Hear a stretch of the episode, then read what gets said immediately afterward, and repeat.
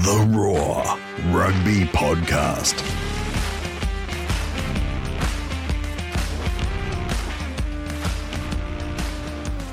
Hello and welcome to the Roar Rugby Podcast. I'm Brett McKay. We're back for a very special bonus episode 19, thanks to the roar.com.au, Australia's biggest sporting debate and your home of the biggest and best rugby discussion kicking around.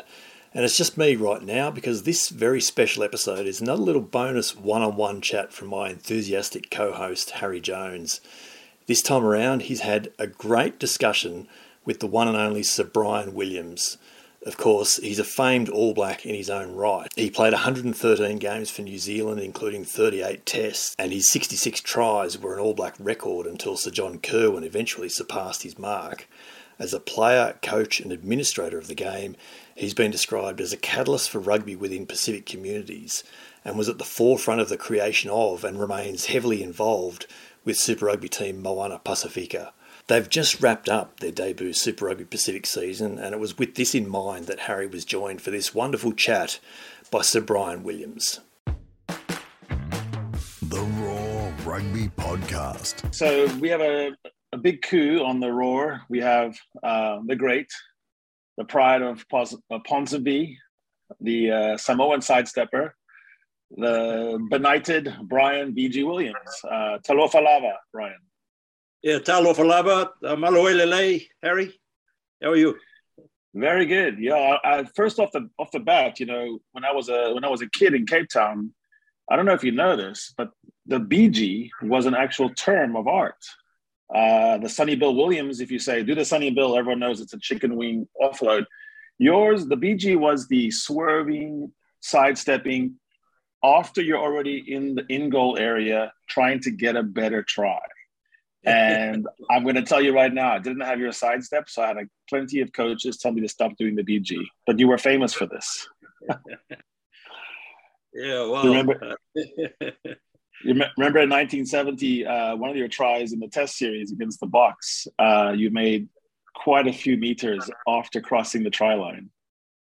yeah, well, it was it was a game. It was the fourth test of, of the series in, in 1970, and we were down 17-6 at the time. A try was only worth uh, three points, so we desperately needed five rather than three. And when I went across the line, I, I had no intention of putting the ball down. I, I just uh, I, I knew I could do it. I, saw a couple of defenders, two or three defenders, and uh, I sidestepped a couple at the end and and and put it down under the post, and it it meant that we were back in the game. You know, instead of 17-9, it was 17-11, and it, it gave us gave us uh, cause for hope.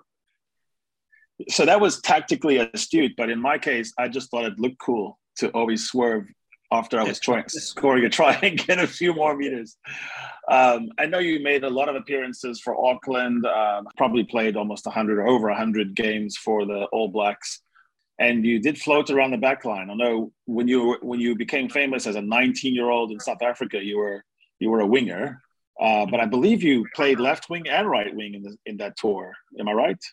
Yes, yes, I did. I, I played on the left wing in the first test, and um, believe it or not, I was on the right wing in the, in the second test, and centre in the third test, and then back on the left wing in the fourth test. so I did did move around a bit. Yeah, and a strange fact for you as well is your first All Black match, I think, was in the little town of Bethlehem. Uh, that was your first match, I think, against Paul Roos.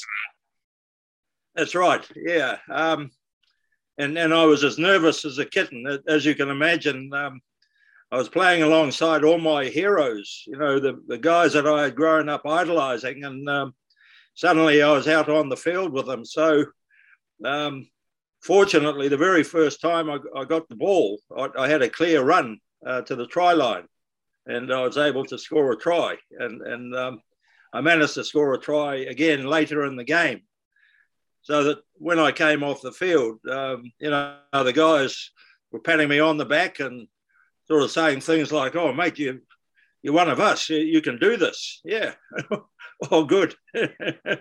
Yeah, I was gonna say you're 19 years old and you're and you're with uh, you know Colin Meads. I mean, did you did you say Mr. Meads or did you say Colin or how did you I, I pretty much did. I, I I didn't know quite what to what how to address him, and and also Brian Lochore. They were great, great All Blacks, and many other great All Blacks. But uh, I, I, was as shy as a kitten, you know, and I, um, I, I, I, think I just bowed my head. Hello, how are you?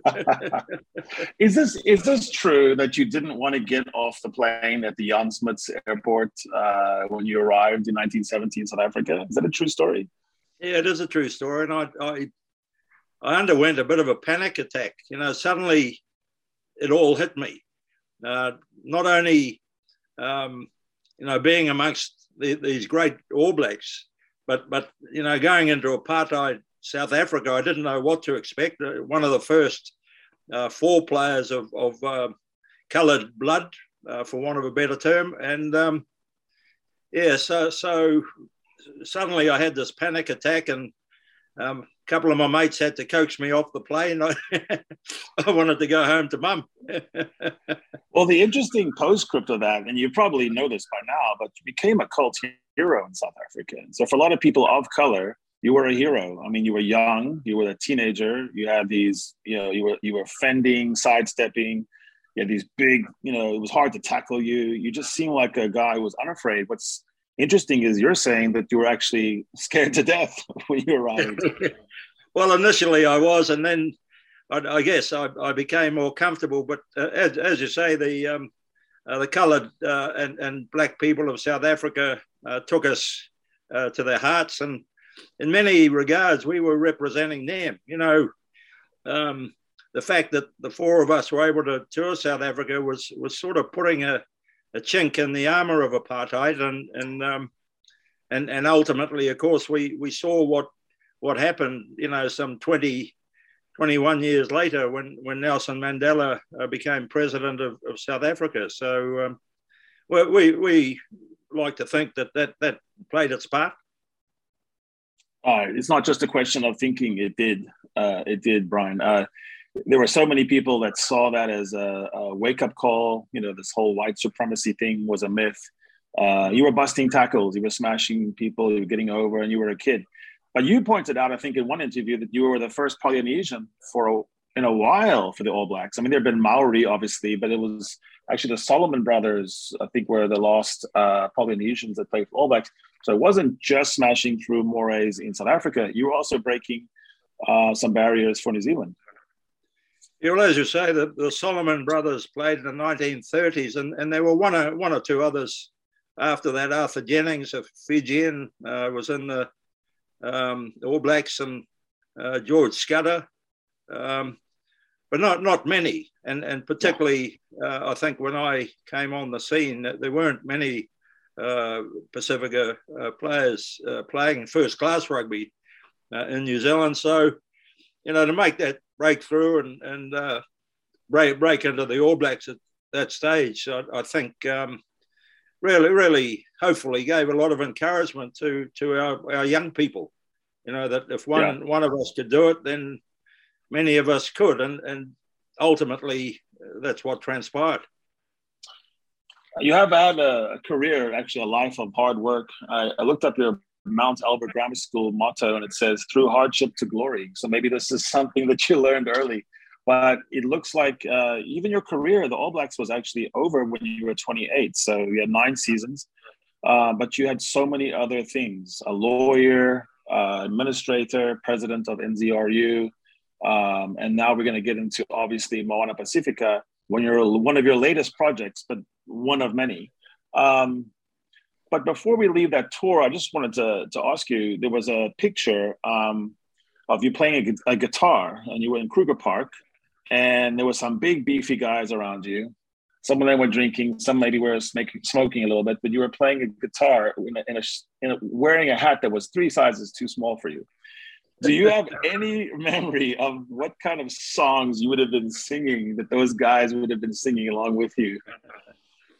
Well, back in those days, and um, you know, I always joke about the fact that that uh, playing the guitar prolonged my rugby career by about three years. You know, the form went off, but uh, they needed a guitar player. But um, you know, back in those days, we we made our own fun, and and uh, being able to play the guitar was was uh, a bit of a godsend for me. I, I absolutely loved music, and the sort of music was sort of Elvis and the Beatles yeah. and and uh, Engelbert Humperdinck and and and uh, the Rolling Stones, all all that sort of stuff. A Bit of Frank Sinatra thrown in, and, and nice. it was uh, we, we, had a lot of fun. And you know, on many occasions we'd we'd um, we'd, we'd start with the letter A. You know, come up with a song title that started with A and go right through the alphabet, and then. Uh, if we weren't finished for the day or the evening, well, we started again. we go from A, a to Z. Yeah, no, and those were very long.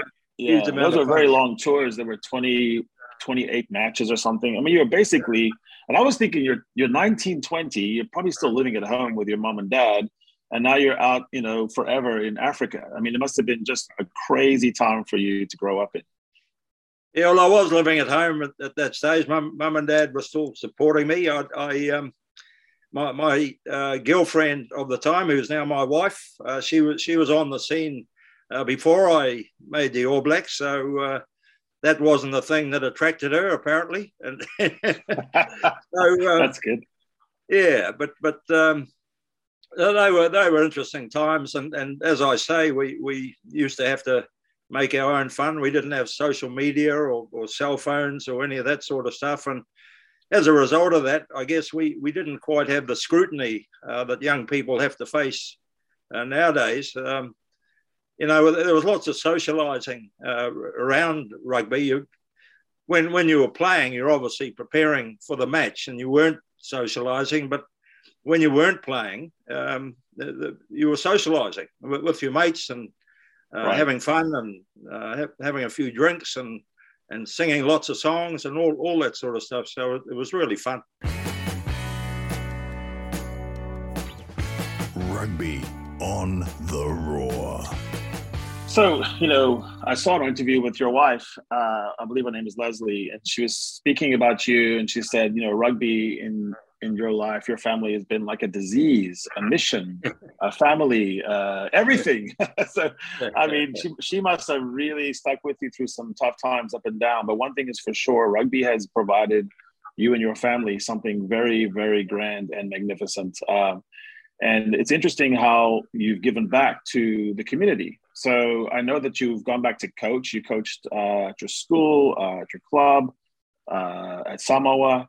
And uh, correct me if I'm wrong, but you might have been coaching Samoa when they had, I think, their highest rank. It, it might be true. Um, yeah, it, yeah. It, yeah. During the during the 1990s, I, I coached initially with uh, Peter Schuster, and and then um, I, I took over as head coach in '95. I'd been assistant coach prior to that so during that time, we made uh, the quarterfinals of the 91 right. World Cup and also the 95 World Cup and, and came very close to it in 99. So right, right through that particular decade, you know, we, we beat Wales three times. We beat Argentina a couple of times. We beat Scotland. We beat Ireland, you know, so we, we were, we were highly ranked at that stage. Yeah there is so there seems to be a potential here with Moana Pasifika to actually create a new heyday, um, a new golden era, because you know you have ability now for Samoan players, even though they're playing on um, a Pasifika team which has uh, Tongan players as well, Cook Islands, but Samoan players can develop uh, combinations through the year. Uh, so that this can result kind of like Argentina was able to beat the All Blacks because they played together in um, a competition year after year. So, is that one of the benefits you see for Moana Pasifika for uh, the Pacific nations? Absolutely, Harry. It, it was uh, certainly uh, one of our main main objectives. Um, Michael Jones, so Michael and I had both coached the Manu Samoa. You know, back in those days that I talked about. Uh, Michael uh, followed followed me. Um, but we realised the disadvantages that that um, uh, the, the, Pacific Island national teams uh, always always faced when, when they came up against uh, the big boys. You know, lack of lack of finance, uh, lack of preparation, uh, coming together uh, for a week's training before you take on, you know, the All Blacks or, or the Wallabies or England or, or France.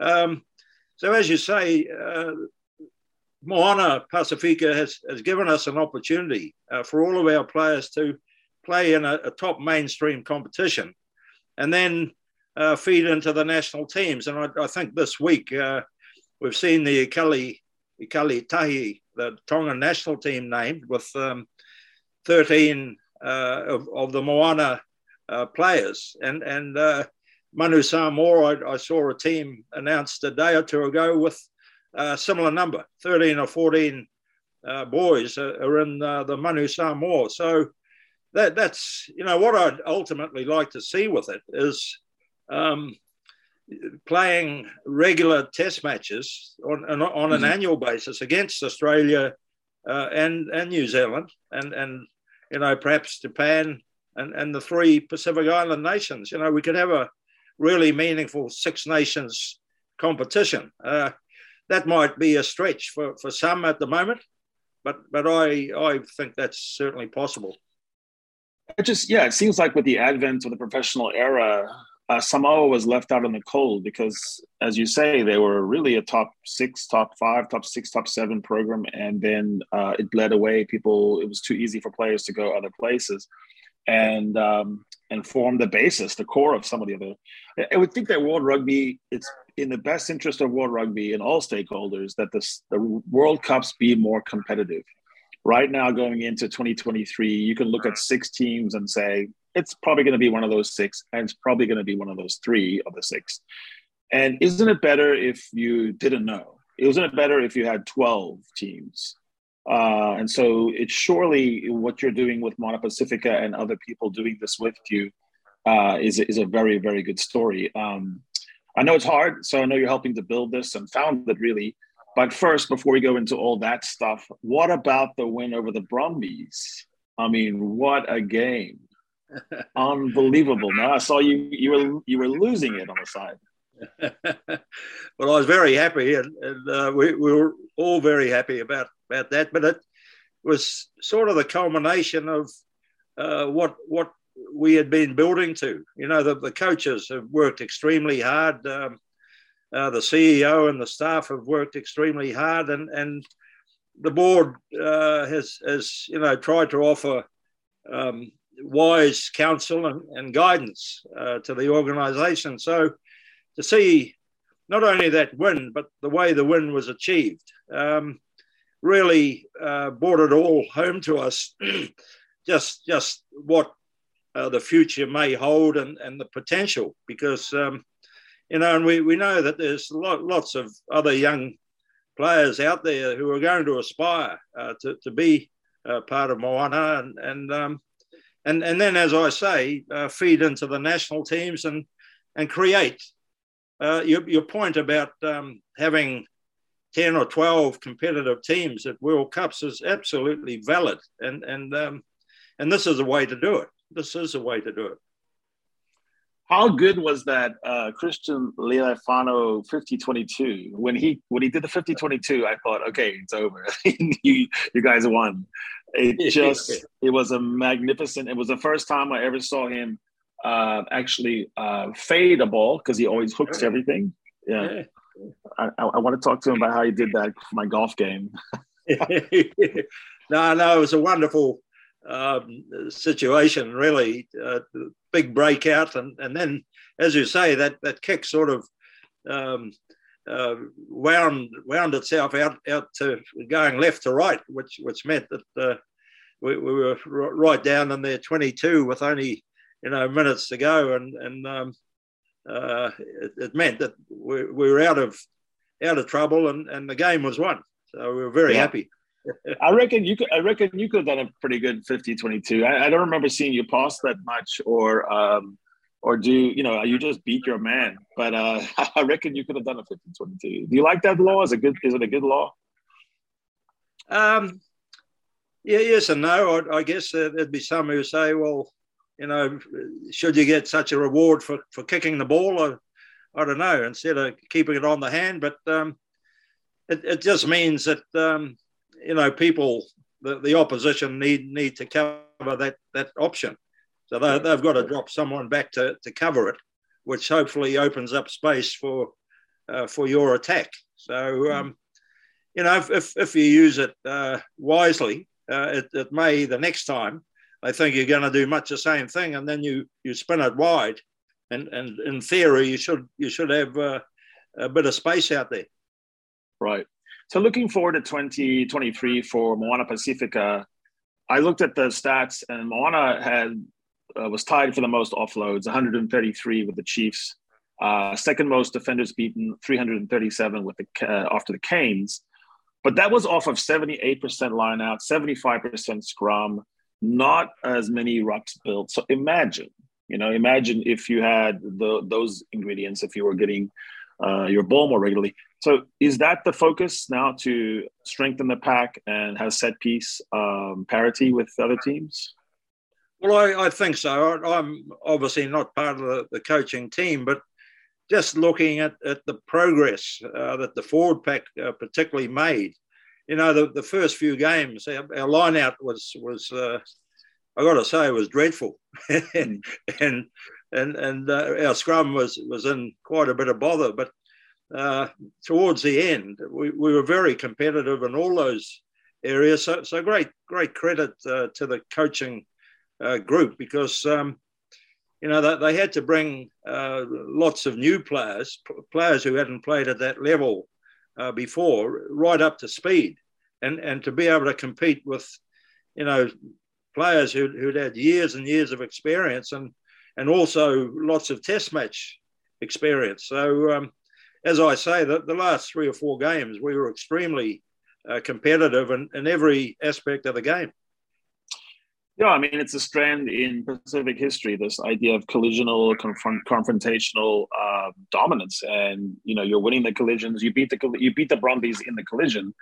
Um, and it just looks like to me that it's not going to take that much more for you to really trouble a lot of the teams uh, next year. I look at a guy like Henry Time Stowers, and we spoke to him his game lifted to another level. I think he loves playing with Aaron Major. I think he loves the camaraderie and, uh, like you said, on these old tours, you really bonded. I think Moana Pasifika has a bond that is not the same as the other teams. Uh, can you speak to that issue of why it's more than a game, more than a rugby team? Moana Pasifika is an idea where a nonprofit is helping uh, beneficial trust, a registered trust, a charitable trust, that is uh, the beneficiaries of that are the people, the actual people, and there's a long-term vision to build something that is a, a vehicle for Pasifika by Pasifika.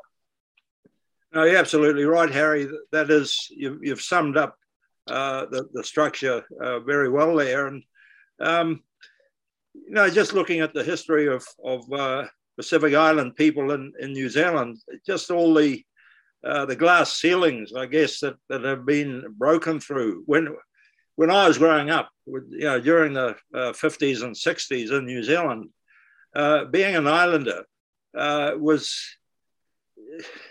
you, you certainly weren't um, made to feel very welcome. You, you, know, you were sort of you, you were intruders and and uh, troublemakers and and um, and that sort of thing. And and so eventually, uh, all these different milestones, I guess, have been achieved. Uh, you, you, talk about uh, me making the All Blacks in, in, the 1970s, and what what then uh, was was only a trickle be, became a flood, and and now it's virtually uh, gone quite the opposite way. But in, in addition, uh, you know, rugby league players, netball players. Um, performers on stage uh, to the extent that, you know, we now have, um, I think it's 11 uh, parliamentarians in, in the New Zealand Parliament of Pacific Island heritage. And, you know, we've, we've got CEOs of uh, New Zealand Health and, and, and vice chancellors of universities and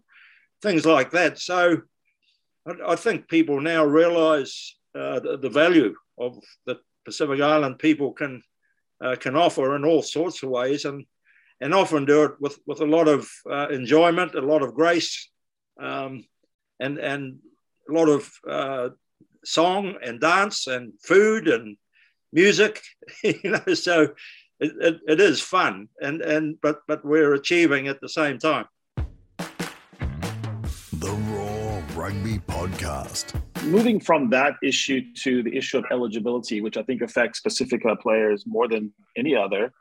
Um, it looks like Spain is challenging World Rugby and, and actually poking a few holes, uh, punching a little bit at some of those, those teams like Scotland or um, maybe Ireland that seem to be able to get around these rules. Do you see um, World Rugby finally making these things clear? And do you think it will inure to the benefit of the Pacific nations finally?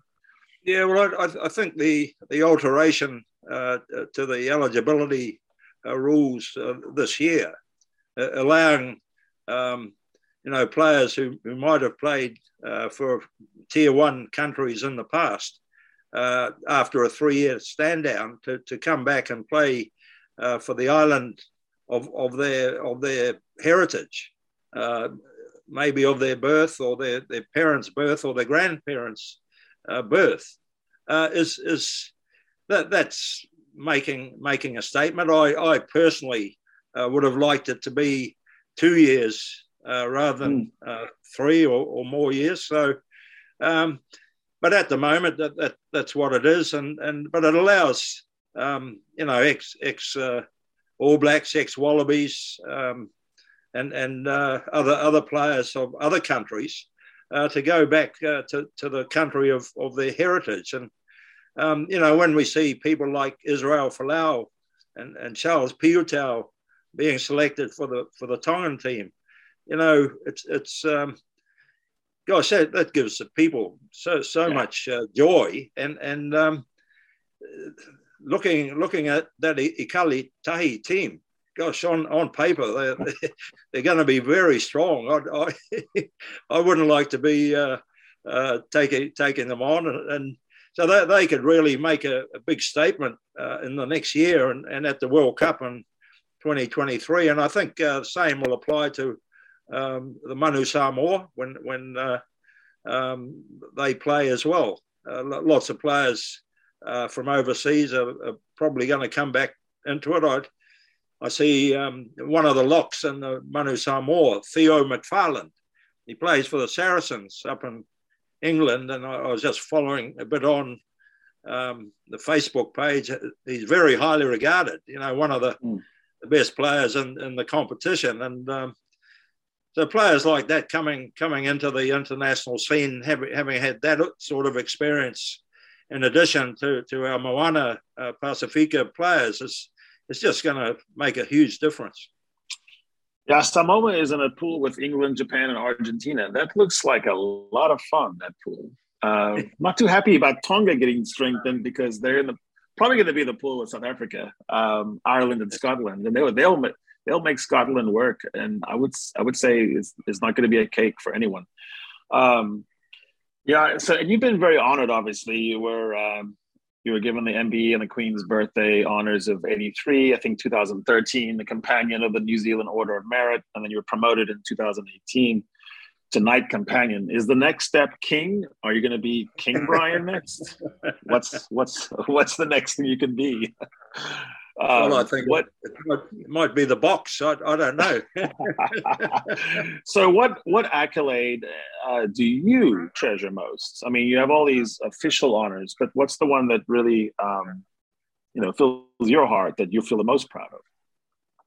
Oh, that that's a difficult um, question, really, Harry. I, um, I, I, guess I've um, I've just learned over the course of my life to take take things in my stride.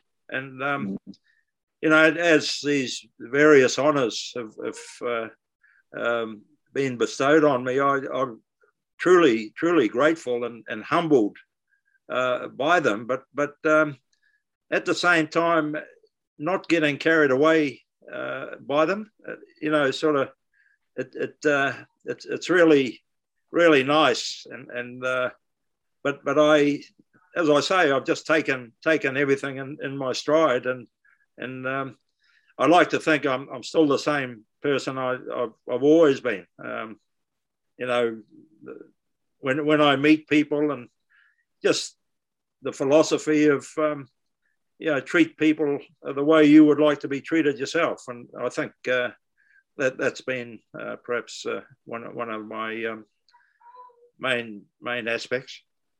Yeah. I also, I, I read somewhere that you were just trying to be better than your brother. this well, all started with, of... you had a, an older brother that was pretty good at rugby. And You were just trying to be a, a little bit better. well, certainly that that was my motivation at, at, at the start.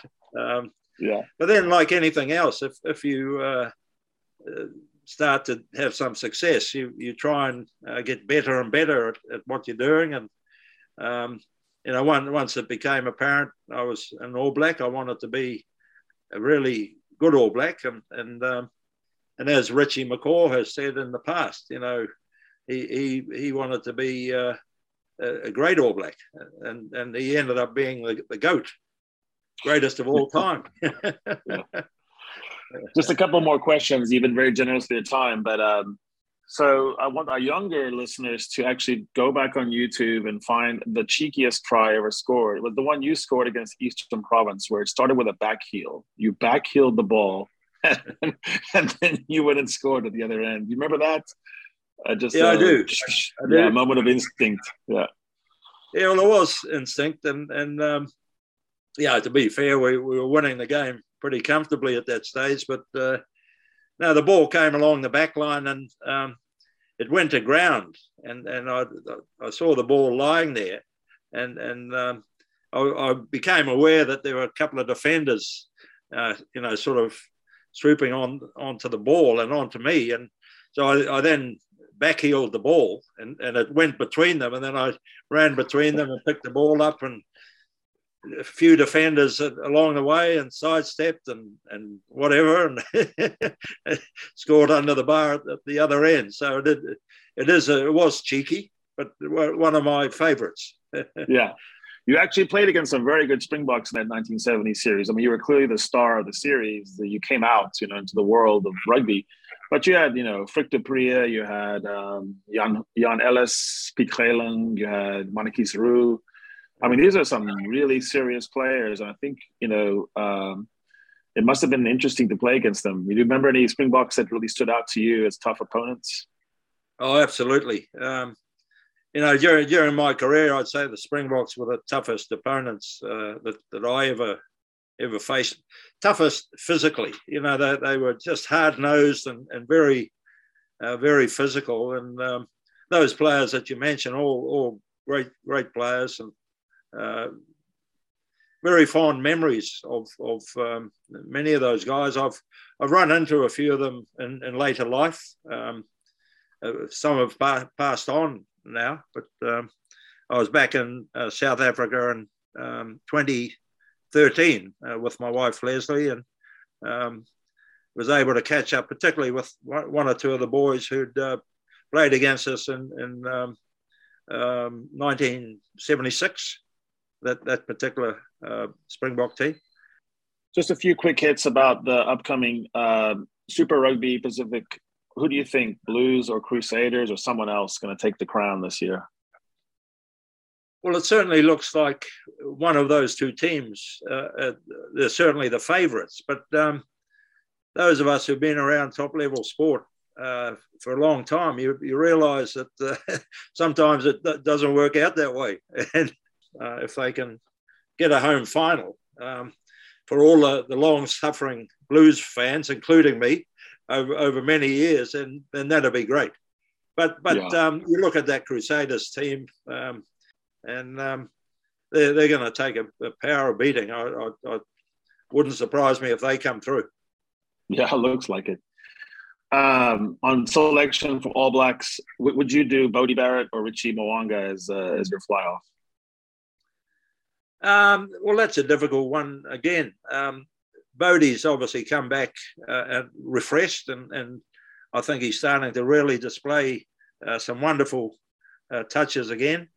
Uh, Richie's been a great player for some years. Um, I guess it'd be fair to say that uh, Richie on the international stage hasn't uh, quite um, performed to the same level, you know, consistently he, still produces uh, the goods. And uh, so on on that basis, I'd, I'd probably go for Bodie, but it, it's a tight tight call. Yeah. Well, I want to say it's been really a great pleasure to talk to you. Um, uh, I loved it, loved every second of it, and uh, wish you all the best. And we'd love to talk to you again throughout the season uh, as we come into test season. Uh, and of course, uh, we're we're hoping and wishing for Samoa to have a really good showing in the World Cup next year. Yeah, Fa'afetai lava, Harry. Thank you. Tofa Sir BG.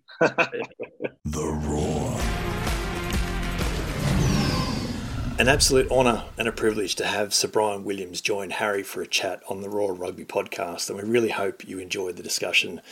We'll be back next week to wrap up the Super Rugby Pacific quarterfinals and look ahead to next week's semis, plus our usual wrap of our great game around the world. Remember, if you do like an episode, get in touch uh, at Harry Baldy Jones and at BMC Sport on Twitter the new episode page each week on the Roar, or especially like and subscribe wherever you get your podcasts. And leave us a review, which will remain committed to mentioning all new reviews that we received as we've done last week. It's the Roar Rugby Podcast with me, Brett McKay, but mainly Harry Jones in this case, every week on the roar.com.au, Australia's biggest sporting debate, the home of all your favourite rugby analysis and opinions. Thanks for listening. We'll be back in your ears next week.